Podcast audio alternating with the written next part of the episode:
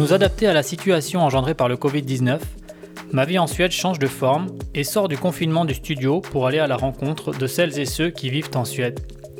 Plus flexible et respectueux des nouvelles règles de distanciation instaurées, cela permet aussi d'élargir l'échelle de nos rencontres à l'ensemble du territoire suédois. L'aventure continue et s'ouvre encore davantage à notre grande joie, et nous l'espérons, celle de nos auditrices et auditeurs. Nous retrouvons aujourd'hui Noémie Alschul dans les locaux de son entreprise 1, 2, 3 Voilà à Stockholm. En Suède, depuis bientôt 15 ans, son parcours l'a conduite à démarrer cette entreprise dans laquelle elle donne des cours de français. Elle va nous parler de l'importance de transmettre sa langue maternelle quand on vit à l'étranger et nous donner de bons conseils pour appréhender cet apprentissage et donner envie et le goût du français à ses enfants. Merci Noémie de nous accueillir dans ce lieu et partager ton expérience de vie avec nous en Suède. Je suis ravie d'être avec vous aujourd'hui. Eh écoute, on est ravis également et je souhaiterais commencer euh, cette nouvelle forme euh, d'interview euh, par te demander pourquoi avoir choisi le lieu dans lequel nous sommes et peut-être débuter par le décrire en quelques mots. alors les locaux en fait existent seulement depuis deux ans. avant c'était une Agathe Ferretta qui était dirigée de, avec le matériel de chez moi, en fait. Et puis je me suis rendu compte qu'il y avait besoin d'un lieu pour, euh, pour, pour les enseignants, pour pouvoir avoir accès au matériel. Euh, parce qu'avec les années, on a accumulé beaucoup de livres, beaucoup de méthodes, euh, beaucoup de films, beaucoup de musique, beaucoup de matériel pédagogique. Et, et, voilà. Et en fait, je suis tombée vraiment amoureuse de, de ce lieu qui a une âme. C'était en fait un, un ancien orfèvre. Donc euh, ça a ce côté ardoise, euh, tableau et euh, bois ancien qui me plaît beaucoup. Il y avait beaucoup, beaucoup d'étagères aussi pour les, pour les livres. Et voilà, et logistiquement, c'était juste en face de chez moi, donc c'était pratique également. Juste pour préciser, là on est en fait dans les locaux de 1, 2, 3 Voilà, euh, sur Eringsgatan à, à, Stockholm. Euh, et, et, donc tu enseignes, tu donnes des cours ici, c'est uniquement ici que tu donnes tes cours? Je vois derrière toi un tableau avec marqué les jours de la semaine en français. Euh, non, en fait, on donne des cours ici, mais c'est pas la majorité des cours ne sont pas donnés ici. La majorité des cours se font sur place. Euh, que ce soit en entreprise ou euh, en ambassade ou euh, dans différentes écoles pour des cours de langue maternelle ou pour des cours de langue française. et après, on donne également des cours particuliers à domicile. Donc, c'est pour ça que le lieu n'avait pas besoin d'exister les premières années. Je pense qu'avoir un lieu, ça concrétise vraiment l'existence de l'entreprise. Et on va y revenir. en tout cas, c'est vrai que le lieu dégage vraiment quelque chose d'authentique, euh, euh, de ce bois, euh, ces, étagères, ce côté un peu, on descend dans un, cabinet d'orfèvre, là où on, crée, on apprend et on parle de choses intéressantes, et le français notamment qui est le sujet du jour. Mais peut-être avant d'arriver là, euh, tu pourrais nous, raconter un peu euh, ce qui t'a conduit en Suède euh, et, les circonstances de ton arrivée alors, je suis arrivée en Suède en 2006 pour un VIE, un volontariat international en entreprise, dans un groupe qui travaillait dans les qui travaille toujours d'ailleurs dans les télécommunications. Donc à la base, j'étais venue pour un an, en pensant vivre une expérience d'un an et puis repartir après un an. Euh, je travaillais déjà dans ce groupe en France où j'avais fait mon stage de fin d'études euh, d'école de commerce. Et euh, voilà, à la fin de mon stage, on m'a proposé. Enfin, j'ai vu ce. Je me souviens avoir vu cette annonce. Avoir, avoir, tapé Stockholm dans ma barre d'information pour, pour garder un petit peu, parce que je connaissais pas vraiment grand-chose sur le pays. Et puis, euh, et puis voilà, puis j'ai débarqué 1er euh, juin 2006. Euh, avec d'autres VIE, qui, parce qu'il y a des VIE qui arrivent tous les mois en début de mois. Donc, on, avait cette, enfin, cette attache. En fait, on s'était rencontrés tous avant à Paris. Et voilà, donc à la base, c'était, c'était surtout pour un projet professionnel. Et puis, puis je suis tombée amoureuse de la ville. vraiment. C'est ça que je voulais te demander, c'est tu t'y es senti bien tout de suite en fait, c'était... Mm. Je suis arrivée l'été, donc déjà ça aide. il faisait un temps magnifique. j'ai été très impressionnée en fait par tout ce que Stockholm m'a à offrir. puis j'ai trouvé ça apaisant en fait, et calme et ressourçant, vivifiant. Et puis j'avais envie de découvrir en même temps que de travailler et de me développer professionnellement. Donc c'était, c'était un peu être en vacances et être touriste en même temps que développer dans une expérience professionnelle qui était aussi intéressante parce que j'étais en charge de, des comptes pour euh, toute la Scandinavie. Donc je voyageais beaucoup entre la Norvège, la Finlande, le Danemark. Donc euh, très intéressant. J'avais beaucoup d'énergie, comme on a à 23 ans, parce que j'avais seulement 23 ans quand je suis arrivée. J'étais en colocation avec des Suédois et ça se passait super bien. Euh, donc j'ai eu l'impression de m'intégrer assez rapidement en fait, me faire des amis, euh, avoir des amis aussi français avec qui on faisait pas mal de choses. Et puis après un an, on m'a proposé un contrat local euh, que j'ai accepté. donc ça, c'était du coup en 2007. Et j'ai travaillé du coup pour ce groupe dans les télécommunications jusqu'en 2010, euh, où euh, j'ai eu la chance de tomber enceinte euh, de ma première fille. et là, en fait, un petit peu blocage de l'entreprise au siège français qui avait du mal à concevoir que j'allais devoir prendre un, enfin que que je voulais prendre un congé d'un an. Donc je suis Attends, pardon. Là, ça veut dire que tu travailles dans une entreprise française basée en Suède mm. et on t'a euh, et on t'a fait euh, une, remarque sur euh, le fait, en tant que maire, de vouloir suivre le, la façon dont ça se passe en Suède. Tout à fait. Donc en gros, à ce moment-là, j'ai négocié mon départ parce que c'était vraiment assez tendu, la situation. Ils avaient vraiment l'impression de m'avoir donné une, énorme chance en me mettant en poste sur place et ça ne s'attendait pas du coup à à un congé d'un an. Donc du coup, j'ai négocié mon départ et euh, je crois du coup au milieu de ma grossesse à peu près. Et je me suis, euh, j'ai profité du coup de la fin de ma grossesse et du congé maternité pour réfléchir à ce que j'allais faire après.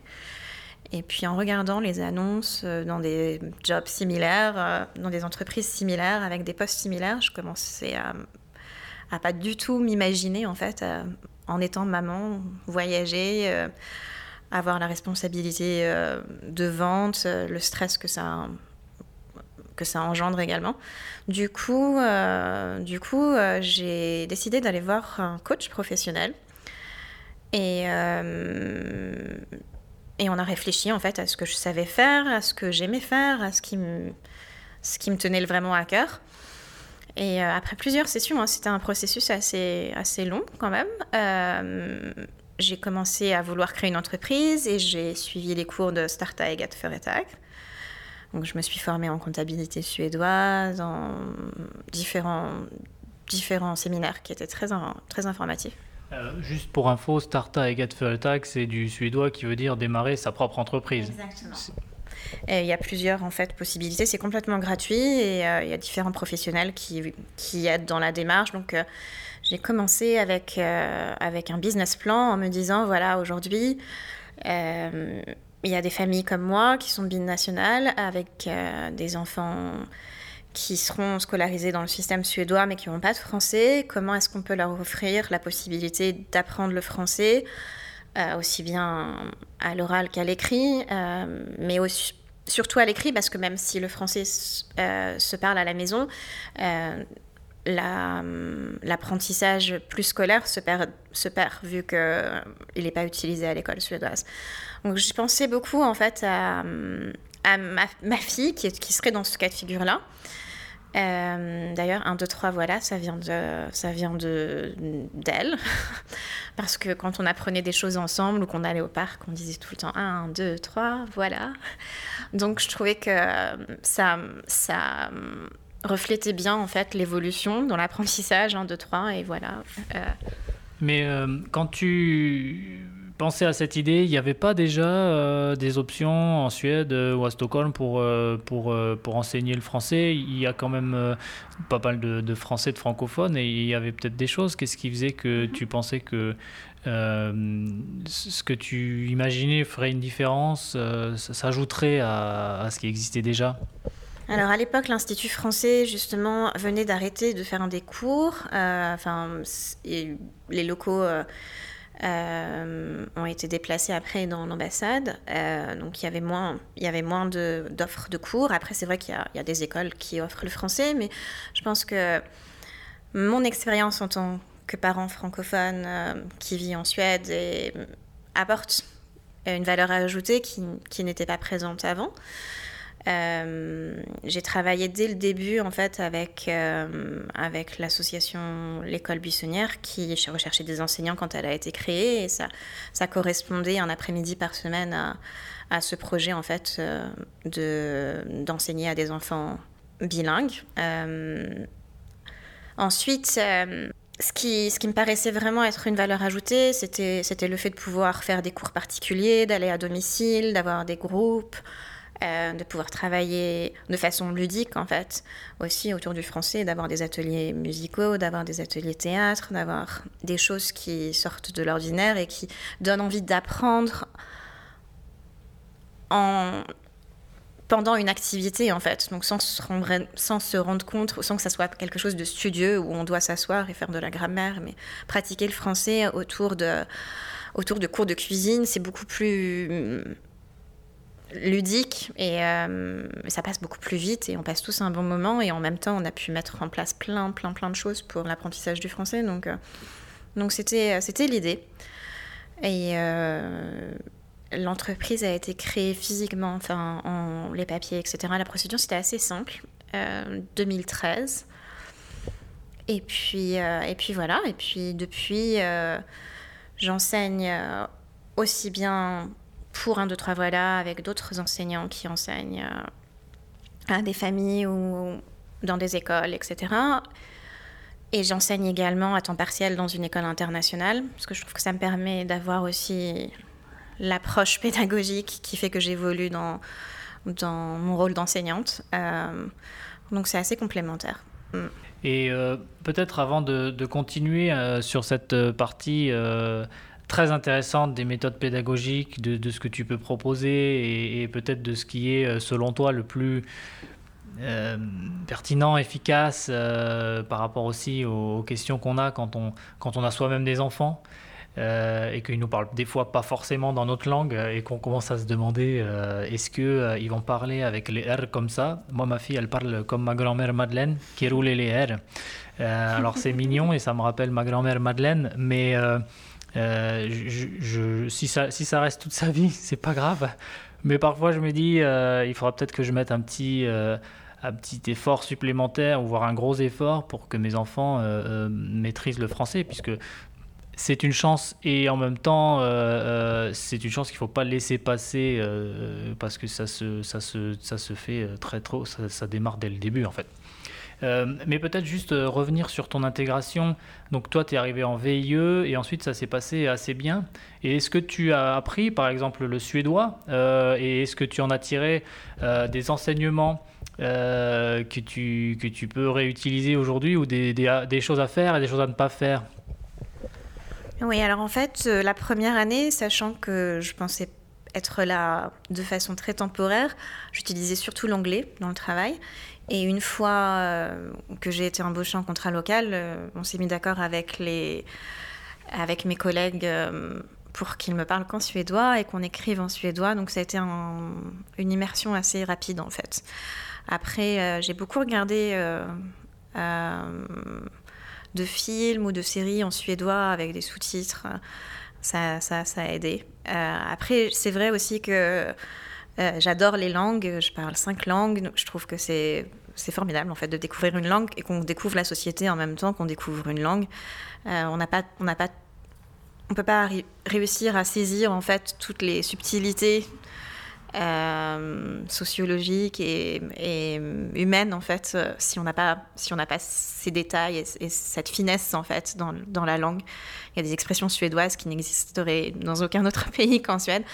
Donc ça a été assez rapide en fait. Euh. Par exemple, t'en as une en tête là? Euh, oui, on en, on parlait justement avec, euh, avec un ami il n'y a pas très longtemps. Euh, Anders Tegnell, il n'y a pas très longtemps, a dit que les autres pays devraient avoir plus de glaçons dans l'estomac. Et ça, c'est quand même très suédois de penser à avoir. Et comment on dit en suédois ça? Ata is i magen. Hmm. Donc euh, oui, euh, donc finalement, euh, l'oral s'est développé petit à petit. Après, j'ai rencontré aussi le père de mes enfants. qui est suédois, mais c'est vrai qu'on n'est jamais passé au suédois, on a toujours parlé en anglais, mais le fait d'avoir sa famille avec qui parler en suédois et ses amis, etc., enfin, je pense que je me suis intégrée assez rapidement au niveau de la langue. Ça, ça n'a pas été un problème. Après, plus à l'écrit, je pense que même après 15 ans, y a des petites subtilités encore ou des petites fautes d'orthographe ou des coquilles qui restent et c'est difficile quand on est prof de savoir qu'il en reste. Euh, mais là, enfin, c'est quand même assez fluide maintenant. Euh, mais c'est vrai que euh, des at ou des n, ma fille me reprend sur des, prononciations aussi parfois, parce que je la reprends en français, donc elle me reprend en suédois forcément. Tu vous parlez uniquement français avec ta fille et elle, te parle uniquement français ou elle parle suédois? Enfin, comment ça se passe d'ailleurs quand elle a grandi? Euh, Tu as suivi donc cette évolution. Est-ce qu'elle te parlait suédois les trois premières années? Et puis ensuite ça c'est comment qu'est-ce que voilà comment comment ça s'est passé ça? En fait, avec la ma fille aînée qui a 9 ans, on a toujours parlé en français. Je lui ai toujours parlé en français. Elle me répondait aussi en français. Je pense que son français s'est plus développé que la deuxième, qui parle suédois avec sa sœur et qui du coup a tendance à parler en suédois et à répondre en suédois. Je pense que la clé, euh, c'est d'être vraiment conséquent et de ne jamais soi-même répondre en suédois, parce que c'est là où, où l'erreur se produit en règle générale et c'est là où c'est difficile de revenir en arrière. Et, euh, on ne peut pas remplacer en une ou deux séances de français par semaine euh, ou d'activité en français par semaine un français au quotidien avec un parent, avec une relation au quotidien en français. Euh, on peut développer d'autres choses, euh, mais on ne peut pas arriver au même résultat. Donc je pense que la clé, c'est vraiment ça. parler en français de façon conséquente de façon conséquente. Après, c'est pas forcément toujours évident, surtout quand l'autre répond dans une autre langue. Euh, mais euh, avec Chaya, qui est ma fille aînée, on a toujours parlé euh, français et c'est un petit peu quelque chose entre nous aussi quand on est en train de faire un fika quelque part. on a un peu une langue secrète à nous. Vous pouvez dire du mal en français c'est ce que les Français font en général. non, mais on peut commenter par exemple ce, que, ce, qui se passe autour de nous sans qu'on. Après, on est rapidement surpris parce que c'est vrai qu'il y a de plus en plus de Français à Stockholm, donc on, on, entend de plus en plus le français autour de nous aussi. Donc elle me fait toujours remarquer quand il y a quelqu'un qui parle français et euh, ça la fascine un petit peu. Donc je pense que ça, c'était important et aussi lui faire comprendre que c'était important pour pouvoir communiquer avec sa famille euh, maternelle en France, parce qu'avec eux, il n'y aurait pas d'autre langue. Donc euh, le français, ça allait être la langue à utiliser pour pouvoir avoir des relations avec ses cousins, avec ses, tantes et oncles et avec ses grands-parents. Donc, Juste euh, quand tu, en grandissant, moi je vois, je parle français avec ma fille qui a 3 ans, elle est petite, mm.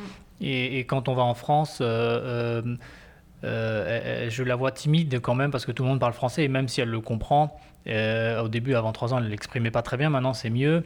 Et, j'ai l'impression que ça, la, ça lui fait un petit, euh, un petit peu peur et il y a une adaptation difficile. En revanche, quand elle est ici, je, me rends compte et je sais pas, ça m'interpelle à chaque fois parce que on parle ensemble en français le matin et après on va se promener au parc et là elle dit des mots en français à des petits qui comprennent pas ce qu'elle dit. Et elle me dit, ah mince, ils comprennent pas, elle va penser qu'on a une langue, euh, qu'on a un code et que, et que cette langue n'existe pas.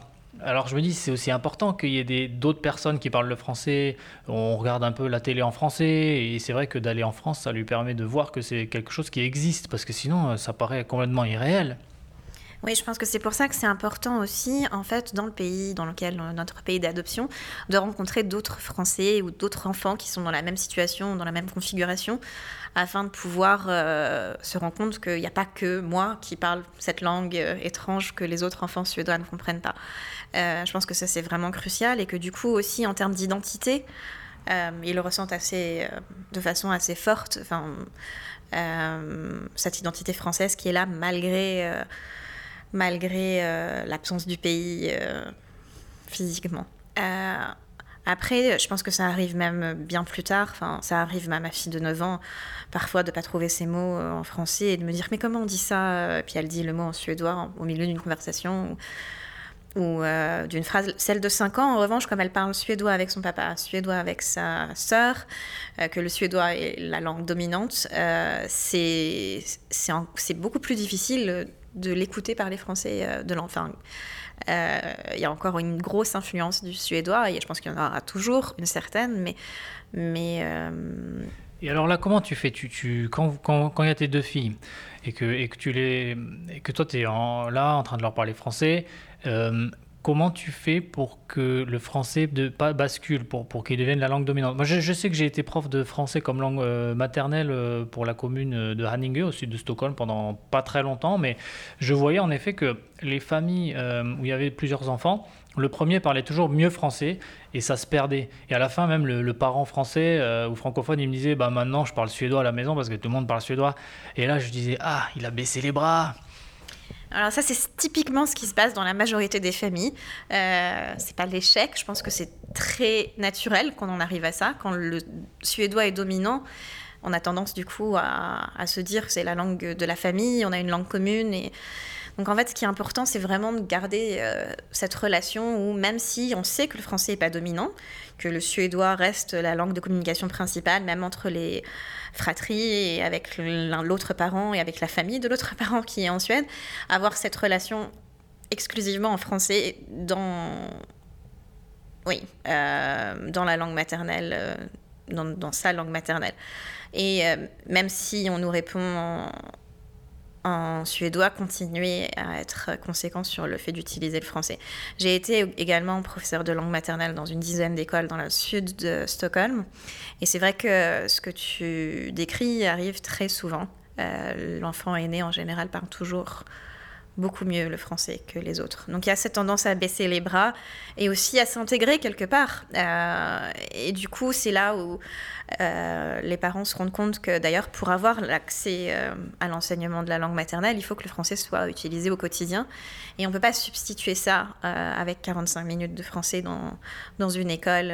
on travaille dans différentes écoles et parfois il y a des parents qui ont des ambitions irréels, euh, qui, voudraient, qui ne parlent pas français avec leurs enfants et qui voudraient qu'en 45 minutes, on arrive à, leur faire parler couramment français. Euh, c'est pas, pas possible. On peut euh, leur apprendre la langue, mais on ne peut pas la transmettre de la même façon qu'un parent va le faire au quotidien. Et par rapport à, à l'écrit, parce que là, c'est une autre histoire. Hein. Euh, d'ailleurs, même quand on est allé à l'école en France pendant 16 ans, on n'est pas euh, au top. Euh, euh, et, parce que c'est compliqué. Hein. Et tu parlais tout à l'heure de la difficulté d'écrire suédois. moi, j'y suis aussi confronté. Hein. j'ai pris des cours, j'ai fait tout ce qu'il fallait. et, j'ai beaucoup de mal à me corriger moi-même parce que je sais que c'est faux, mais je ne sais pas comment le corriger. Alors, c'est très c'est très compliqué. Là, est-ce qu'il y a quelque chose euh, à savoir? Euh, Est-ce qu'il faut leur faire faire des dictées? Euh, Enfin, est-ce qu'il faut y aller de la manière forte? Alors moi, j'ai jamais fait faire de dictées à des élèves. ça fait sept ans que je suis enseignante. les dictées, je pense que c'est quelque chose que j'ai absolument jamais utilisé. Je dis pas que c'est pas utile, mais j'en vois, enfin, j'en vois pas l'intérêt. Je pense que la meilleure façon, en fait, euh, de décrypter euh, la langue française et ses nuances. Euh, c'est de lire, de lire, de lire, de lire beaucoup de livres en fait. Et je suis tout à fait d'accord avec toi sur le fait que c'est pas simple. pour des Suédois qui ont l'habitude que chaque lettre soit prononcée dans un mot, avoir toutes ces lettres muettes en fin de, en fin de mots, c'est incompréhensible. Tous ces sons complexes euh, qui n'existent pas dans, dans, la langue qui pratique, les en, o, euh, on, euh, c'est aussi délicat. Donc en fait, je pense que qui, ce qui, se fait en fait en, règle générale en dernière année de maternelle ou au CP, au CE1, pour comprendre en fait la formation de ces sons, etc., c'est important pour vraiment pouvoir savoir comment écrire. Et, euh, et ça, c'est pareil. Je pense que c'est difficile en, en, une heure par semaine de réussir à avoir un écrit. Euh, après, on prépare de plus en plus les élèves au DELF, diplôme d'enseignement de langue française, qui leur permet d'avoir des correspondances avec, euh, avec, enfin, de pouvoir reprendre après dans le système français. Et à, chaque, niveau, A1, A2, C1, C, B1, B2, C1, C2, il y a différentes acquisitions du français.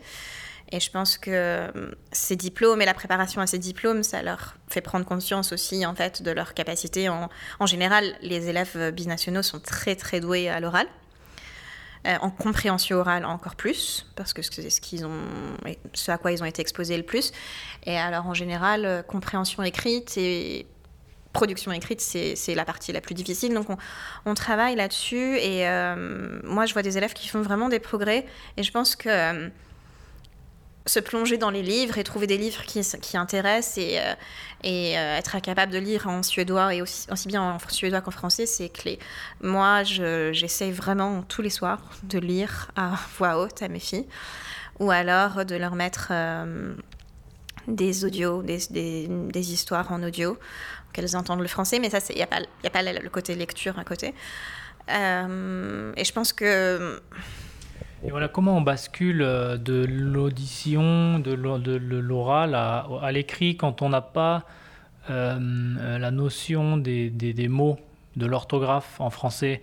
Est-ce que on s'assoit, par exemple, avec l'enfant à un âge clé? Donc, tu parlais du CP, fin de maternelle, c'est-à-dire 5-6 ans. Mm. et, on, et, on, déchiffre quand il commence à comprendre les lettres, parce qu'en plus, les lettres ne se prononcent pas de la même manière. Euh, on a des petites lettres sur son frigo et on fait la classe. Euh, enfin, je, je sais pas. Oui, voilà, je vois dans ton derrière, moi, il y a un tableau avec des lettres colorées et des chiffres. C'est ça, c'est ça en fait. En fait, euh, le plus tôt c'est le mieux. Moi, j'ai des élèves qui ont 5 ans, qui ont déjà compris comment ça marchait en fait. Hein, les, les lettres, on commence toujours par l'alphabet. parce qu'en effet, l'alphabet, il est différent. Donc déjà, maîtriser le son des lettres, et après l'association en fait de, de lettres qui font des sons euh, des sons différents. Euh, je pense que oui, c'est important en fait de passer par cette étape qui est clé en suédois, mais euh, de faire exactement la même chose en français après, il y en a qui diront qu'il vaut mieux attendre que ça soit fait en suédois pour le faire en français. Moi, je pense que c'est faisable avant ou pendant. Mais il faut passer par cette étape de T plus O plus N, ça fait ton, et, et travailler les lettres, les sons et, et l'addition, en fait. Et, aussi un petit, peu, un petit peu la grammaire, en fait, pour expliquer qu'il y a des verbes qui qui, qui, se conjuguent euh, de la même façon, d'autres qui ont d'autres règles et, et, euh, et qui est euh, une structure en fait à respecter aussi.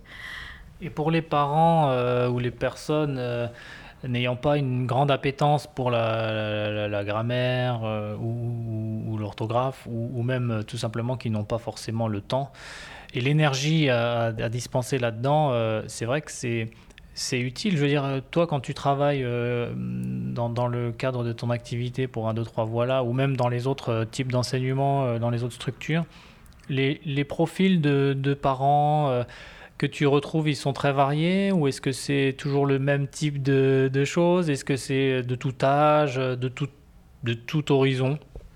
Non, il y a vraiment des parents de tout âge, de tout horizon. En règle générale, je pense que c'est très difficile d'être parent et enseignant à la fois. Parfois, je me dis que moi, j'en fais pas assez avec mes propres enfants en comparaison avec ce que je fais avec d'autres élèves. Euh, je pouvais vraiment comparer cette année parce que j'ai eu beaucoup d'élèves de 5 ans, euh, dont deux jumelles qui voulaient commencer à l'école française, euh, qui n'avaient aucun lien avec le, français à la base, mais qui ont voulu apprendre le français pour pouvoir intégrer l'école française. Et je me rendais compte des progrès qu'on faisait, qu'on a fait en un an et avec ma fille qui euh, en parallèle a 5 ans et qui me répond suédois. Et c'est vrai que je pense qu'on peut pas être. Enfin, c'est difficile d'être les deux en même temps. Euh, je, ne devrais pas dire qu'on peut pas être. On peut être parent. Et après, ça dépend certainement des personnalités, de la patience. Euh, mais quand on a un travail et qu'on a du temps avec ses enfants, on a envie de passer des moments qui paraissent des moments de qualité et de faire des activités qui paraissent agréables et, euh, et pas s'asseoir et faire de la grammaire et faire des choses qui paraissent plus, enfin, plus, plus rédhibitoires en fait pour les enfants. Donc je pense que c'est pas simple euh, et que c'est peut-être mieux du coup d'avoir une personne extérieure dans ce genre de cas pour, pour faire ces choses-là et qu'il faut que ça soit quand même quelque chose d'agréable et que les activités autour du français reflètent quelque chose d'agréable quand on fait des choses avec ses enfants. Par exemple, je me suis rendu compte que euh, mes filles, elles adorent la musique des années 80 dans la voiture en français parce qu'elles... France Gall Non, euh, plus euh, Les démons de minuit et Macumba et... en gros, enfin, je pense que là où ils voient que nous, on apprécie quelque chose et que ça fait partie de notre histoire aussi et de, de qui on est. Euh, du coup, c'est intéressant, c'est intéressant pour ses propres enfants. Donc de voir euh, euh, des dessins animés, par exemple, que nous on voyait quand on était petit, ça peut être quelque chose d'intéressant. Ou de regarder du contenu en français ou d'écouter. Donc ça peut être par la musique, ça peut être par euh, par les livres, ça peut être euh, également... Euh, là, il y a eu tellement de choses en ligne avec le coronavirus. les musées français étaient tous, tous ouverts, en fait. Donc, il y avait tout un monde culturel qu'on a pu découvrir ensemble, découvrir des tableaux, découvrir des choses qui... qui qui sont aussi en fait des intérêts propres des parents, avec, du coup qui encouragent le partage. Et je pense que ça c'est très important en fait. Euh, parce qu'on ne peut pas demander à des parents qui n'ont jamais enseigné euh, de devenir enseignants. Et, euh, et alors toi, tu n'étais pas enseignante à la base. Et comment tu l'es devenue? Alors moi, j'étais pas enseignante à la base, mais quelque part, je suis revenue à mes premières amours parce que c'est vrai que euh, j'ai toujours adoré en fait donner des, cours quand j'étais plus jeune. Ça a financé une grosse partie de mes études. Donc je donnais des cours de langue, je donnais des cours de français, des cours de soutien. Donc j'ai commencé assez tôt en fait euh, à donner des cours. Donc quelque part, il euh, n'y a pas de... C'est là où je me sens bien, c'est là où les heures passent sans que je m'en rende compte et c'est là où ma vocation est en fait. et c'est pour ça que même si je gagne beaucoup moins bien ma vie que lorsque je travaillais dans en entreprise. Euh, euh, il n'y a pas que les monnaies euh, fiduciaires, en fait, il y a aussi ce qu'on gagne en, reconnaissance, en énergie, en, en, voyant les progrès de ses élèves, en voyant les enfants grandir, se développer, les relations avec les parents aussi changer, et c'est vrai que ça donne beaucoup. Alors moi, en gros, je me suis formée, euh, alors déjà à la base, en fait, euh, avant d'être en école de commerce, euh, j'avais fait une formation un peu, je suis rentrée en école de commerce avec une licence en langue, donc, donc contrairement à tous mes, tous mes euh, camarades de classe en école de commerce, on n'avait pas du tout le même genre de formation à la base. Donc moi j'avais quand même fait Hippocane, Cagne, euh, puis euh, licence en langue. Donc j'avais déjà une formation en lettres assez, assez poussée. Et derrière, j'ai eu la chance de rencontrer des gens formidables à l'Institut français qui ont soutenu mon projet, qui m'ont permis de me former. je suis accréditée pour pouvoir faire passer les oraux du DELF, du A1 au C2. J'ai fait pas mal de formations aussi au CIEP, Centre international d'enseignement du français, qui est à Sèvres. Donc j'ai assisté à beaucoup de formations, des formations aux techniques théâtrales, des formations aux techniques musicales. Euh, pas mal de choses en ligne aussi. Et là, la formation que je suis depuis deux ans, euh, qui s'appelle FOSS avec la Chambre de commerce et de l'industrie euh, de Paris. Euh, FOSS, c'est Français Objectif Spécifique. J'en suis au dernier volet, après avoir fait trois volets en ligne. Donc c'est pour vraiment apprendre à des personnes qui ont un besoin spécifique, le français dans, l'utilisation, dans une utilisation spécifique. Comme par exemple bah, Par exemple, j'ai eu un élève là qui est médecin et qui, part, euh, qui partait en République centrafricaine pour euh, travailler dans une maternité et qui avait besoin d'utiliser le français de façon professionnelle pour pouvoir aider euh, des femmes à accoucher dans une situation politique qui était assez, assez tendue et particulière. Donc, donc on, a, on a eu une vingtaine d'heures de français il y a deux ans avant qu'il parte pour, pour la première fois. Et puis il est reparti là en décembre pour deux mois et on a repris pas mal de choses, une dizaine d'heures avant son deuxième départ. Et là, on a vraiment l'impression de faire du travail. Euh, en fait, j'ai l'impression de jamais m'ennuyer dans mon travail parce que j'ai l'impression que je rencontre des gens différents. Euh, le fil conducteur, c'est le français, mais euh, ce que font les gens avec le français, après, c'est vraiment très différent. Donc, euh, si c'est pour l'utiliser de façon diplomatique en ambassade, ça n'a pas du tout le même impact que pour quelqu'un qui va l'utiliser de façon professionnelle euh, dans une maternité en République centrafricaine. Donc là, c'est vraiment du français objectif spécifique, c'est-à-dire que on fait du sur-mesure. En gros, oui, c'est ça, c'est faire du sur-mesure.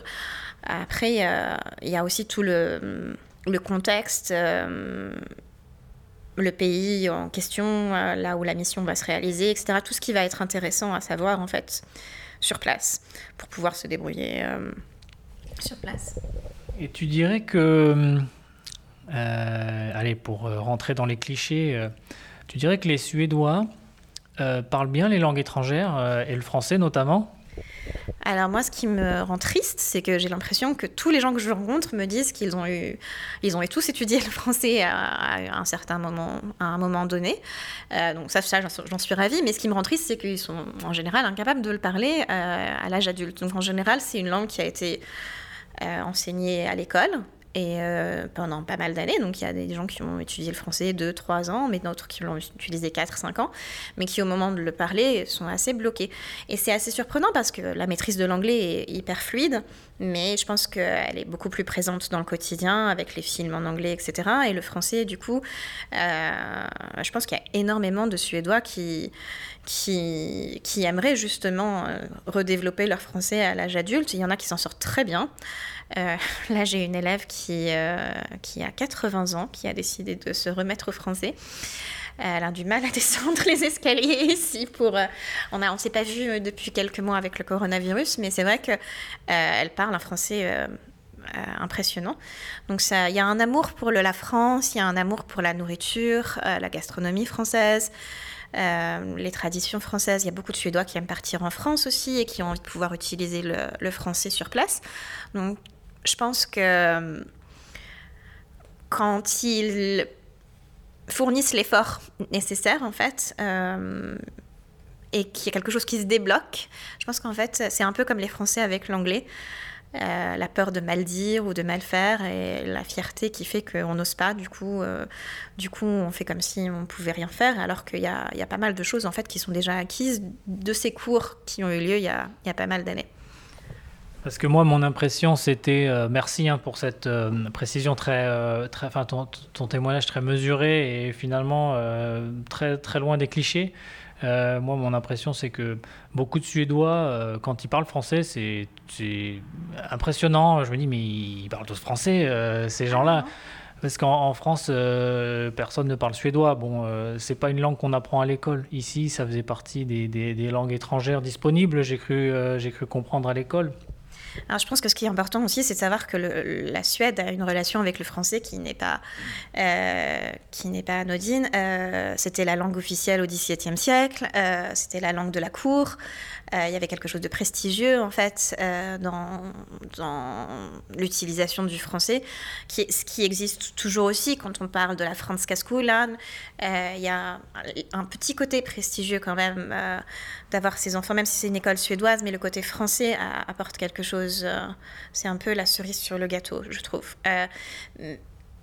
Moi, j'ai pas ce sentiment qu'il y ait autant de gens en fait qui parlent parfaitement français. J'ai surtout rencontré des gens qui, qui étaient très mal à l'aise en fait à la base parce que euh, ils n'arrivaient pas à parler et ils voulaient débloquer la situation et j'ai vu des progrès se faire, mais euh, je pense qu'il faut aussi se rendre compte. Alors en général, quand je commence ma première classe avec des Suédois qui n'ont jamais fait de français, euh, euh, j'ai un cours avec tous les mots français utilisés en suédois. Et il y en a un paquet, c'est assez surprenant. Donc je leur explique qu'en fait, ils savent déjà une centaine, si ce n'est plus, de mots en français sans s'en être vraiment rendu compte. Quels sont les mots les plus allez, singuliers utilisés en suédois? Alors, je vais pas aller chercher la liste, mais euh, en fait, il y a différents domaines dans le domaine de la culture, du théâtre, du journalisme, euh, où, on utilise le français dans la mode, euh, dans aussi dans tout ce qui a trait à la décoration, aux meubles, bah, meubles. donc, il y a, tout un répertoire dans, dans plusieurs domaines, mais Ce qui est intéressant, c'est que euh, le, roi Bernadotte venant du sud de la France, euh, il avait un accent du sud de la France et que les Hang ont provoqué en fait l'apparition d'une lettre supplémentaire. Donc les mots français euh, ont été suédisés avec un G à la fin de meringue, avec sa langue restaurangue. Ah, ça, vient, ça vient de ça Ça vient de ça. C'est fou. Oui, c'est fou. Parce que Bernadotte était pas à ça, il, venait de la du Béarn, c'était un Béarnais, c'est ça? Oui, c'est ça. Et euh, il avait un accent assez prononcé. C'est vrai que quand on y réfléchit, en fait, euh, en français, euh, dans le sud de la France, on a tendance à parler avec un qui, qui, n'est pas une lettre G à la fin, mais qui est devenue une lettre G en, suédois. je suis toujours très frustrée quand je demande quelque chose avec un accent français comme une meringue et qu'on ne comprend pas, parce que c'est un mot français à la base. mais c'est vrai que les Suédois se sont appropriés tous ces mots balkong. Il y énormément de mots d'origine française en suédois. Euh, c'est assez agréable, même pour des élèves euh, qui ont 12 ans et qui commencent le français en, deuxième langue, euh, de voir qu'il y, a, tout ce répertoire de mots qu'ils utilisent au quotidien, fauteuil, meuble, ou dans la narration, à l'écrit, etc., qui viennent du français. Du coup, d'un coup, ça, les met déjà en confiance de se dire qu'il y y a cette relation avec la Suède. Et c'est une relation dont ils n'ont pas conscience a, priori non, à part euh, parce qu'en général, j'initie en demandant est-ce que quel mot connaissez-vous en français? Alors ils réfléchissent euh, croissant, baguette. Bon, merci, oui, non. Euh, peut-être un bonjour, mais c'est vrai que non, il y a même des adultes en fait. Je me rends compte qu'il y, a beaucoup d'adultes qui n'ont pas conscience de ça. Et euh, c'est assez surprenant. Du coup, euh, on a tendance à se dire que euh, on prononcerait mieux nous, en fait, si on disait croissant ou meringue, mais ces mots font vraiment partie du suédois maintenant. Ils sont vraiment suédisés, ils sont écrits avec des accents ou des, une lettre supplémentaire. On va peut-être rentrer dans la dernière partie pour conclure cet entretien parce qu'il est passé très vite et je vois que la passion pour la langue qui t'anime est, contagieuse parce que j'ai l'impression qu'on pourrait continuer longtemps de, cette discussion. Euh, la période qu'on a traversée du, du Covid-19 euh, euh, m'amène à, introduire une nouvelle question dans le champ des questions de conclusion que je pose et euh, qui est celle de, savoir comment tu as vécu cette situation, euh, si, sur le plan personnel ou professionnel, l'activité, euh, sachant que la Suède est quand même un pays qui s'est fait remarquer internationalement par sa, sa, méthode un petit peu différente de gérer la crise, à savoir qu'on on n'a pas été confiné de la même manière qu'ailleurs. Alors en fait, euh, moi j'ai vraiment été exposée au virus parce que je l'ai eu assez rapidement, je pense. J'ai jamais été testée donc je peux pas être vraiment confirmée. Euh, j'étais en Espagne au mois de février et lorsque je suis rentrée d'Espagne, euh, l'école internationale dans laquelle j'enseigne avait en fait mis en place une sorte de quarantaine pour tous les enseignants et les familles qui avaient voyagé pendant, pendant les vacances scolaires. Donc donc je suis restée à domicile et j'ai commencé à enseigner à domicile très tôt euh, pour ces cours. Et de la même façon, je ne me voyais pas en fait euh, venir enseigner pour un, deux, trois voilà, alors que je n'enseignais pas. Enfin, je voulais vraiment respecter cette quarantaine imposée par l'école.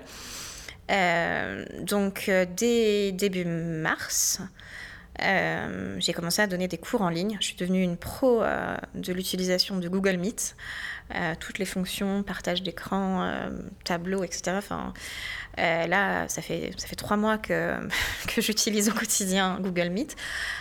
donc, il y a eu un gros impact en fait par rapport aux cours d'un, deux, trois, voilà, parce que j'ai j'ai décidé du coup d'annuler tous les cours qui étaient en présentiel. J'avais énormément de cours de cuisine en français qui étaient prévus parce que c'est une nouvelle activité qu'on a depuis un an et demi qui marche très bien. Là, on utilise en fait la cuisine des locaux de la Franz Skolan. Et je trouvais que il était hors de question en fait de donner des cours de cuisine où l'hygiène doit être respectée encore plus euh, qu'avant. Enfin, donc c'était, euh, ça a eu un gros impact en fait sur euh, sur l'activité dans le travail les trois derniers mois, parce qu'il y a pas mal de cours qui n'ont pas du tout pu être passés en ligne. Donc je me suis vraiment concentrée sur les cours de l'école internationale et puis, puis j'ai été très malade en fait aussi pendant deux semaines avec beaucoup de symptômes Et puis, en tout, 4-6 semaines avec moins de symptômes, mais avec des restes du virus. Donc, assez affectée en fait. par tout ça et, et, très motivée aussi pour, pour m'engager au niveau de la communauté française par rapport aux informations, par rapport au partage d'instructions, euh, etc. Donc euh, j'ai monté un petit groupe sur, euh, sur Facebook aussi pour parler du, coronavirus et aussi en fait pour mettre en place l'entraide entre Français. il s'est avéré que je me suis retrouvée moi dans une situation où j'étais seule chez moi et où c'était hyper difficile du coup de, de, se faire aider. Je me suis dit que s'il y avait d'autres gens dans la même situation, il fallait trouver une façon de, de les aider. Donc, euh, donc il y a ce groupe qui a été mis en place avec une dizaine de personnes qui sont aidées euh, au quotidien maintenant. Une liste, enfin, il y a eu des gens qui ont été volontaires et puis le partage d'informations sur le groupe Facebook. Et euh, oui, en fait, le déclic, c'est venu, ça va très vite hein, de créer un groupe Facebook et je pense que j'étais seule chez moi et je cherchais moi tellement d'informations qui pouvaient être utiles pour les autres que je me suis dit qu'il fallait en faire profiter un maximum de personnes. Un groupe d'ailleurs très utile, merci. Euh, je peux te le dire en face aujourd'hui, j'ai de la chance parce que je l'ai vu euh, et c'est vrai qu'il y avait vraiment un gros travail de, trans, de, traduction, d'information et des réponses parce que euh, il y a eu beaucoup de, désinformation aussi. Et j'imagine que c'était pas facile d'être derrière en essayant de trouver ce qui était vrai et pas forcément vrai quand les polémiques naissaient. Juste euh, peut-être euh, pour terminer sur quelques euh, petites questions rapides, qu'est-ce qui te plaît le plus en Suède? La nature, les balades en forêt, l'eau, les ciels aux couleurs incroyables qu'on peut avoir aussi bien en été qu'en hiver, mais plus en été qu'en hiver. le poisson. Qu'est-ce qui te plaît le moins? Le fait de ne pas pouvoir vraiment avoir de débat profond avec des Suédois, hein. de vouloir débattre et ne pas avoir de réponse en face, ou de ne pas pouvoir parler de tout ce qu'on a envie d'évoquer. Par exemple, la royauté, euh, euh, oui, ce genre de choses. Je trouve c'est un peu dommage. Mais euh, on apprend et on le respecte et on, on s'y fait en fait. Mais ce qui me plaît le moins. Et euh, puis les notes passives, agressives qu'on peut avoir dans les dans les tvättstugan, dans les là où on fait la lessive, dans le genre de communication en fait, euh, pas, pas humaine face à face avec euh, un échange de notes. Il y a un livre très intéressant à ce sujet qui s'appelle Je vais tuer la personne qui n'a pas enlevé la, la, poussière de la machine à laver. En suédois, c'est un livre en suédois?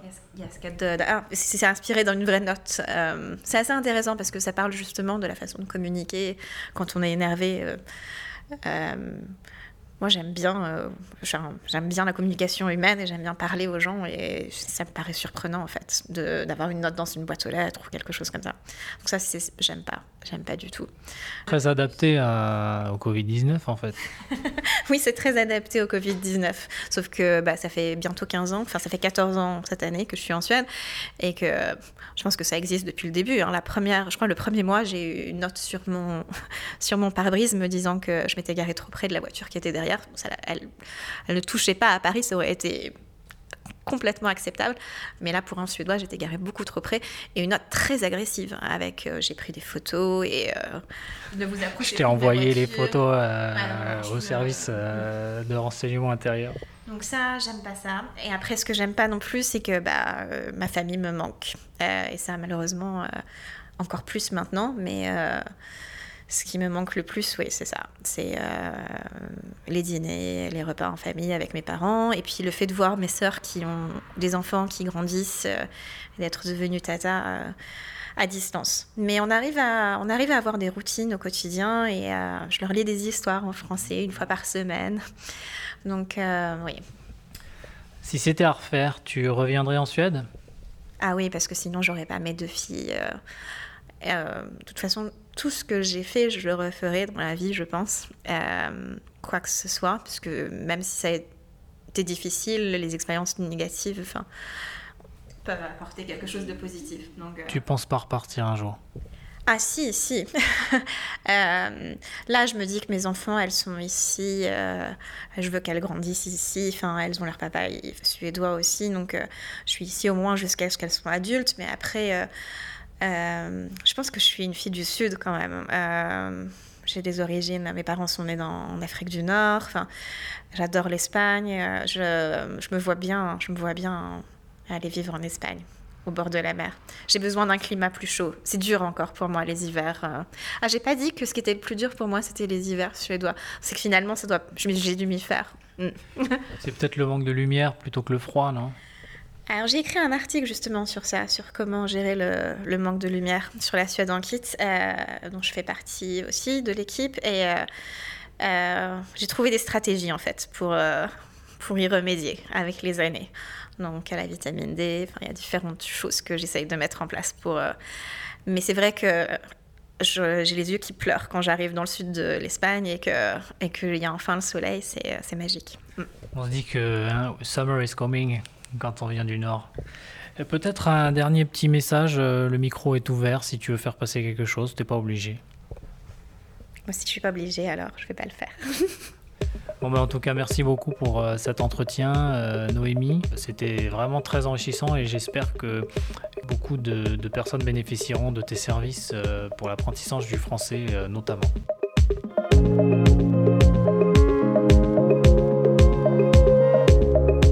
Merci d'avoir été avec nous dans Ma vie en Suède. Ce podcast vous est présenté par Maxime Krumnakier avec Benoît Derrier à la réalisation. Retrouvez l'intégralité des épisodes sur le site et la page Facebook du podcast et en écoute sur la plupart des plateformes. N'hésitez pas à nous contacter si vous aussi souhaitez partager votre expérience de la Suède. À bientôt.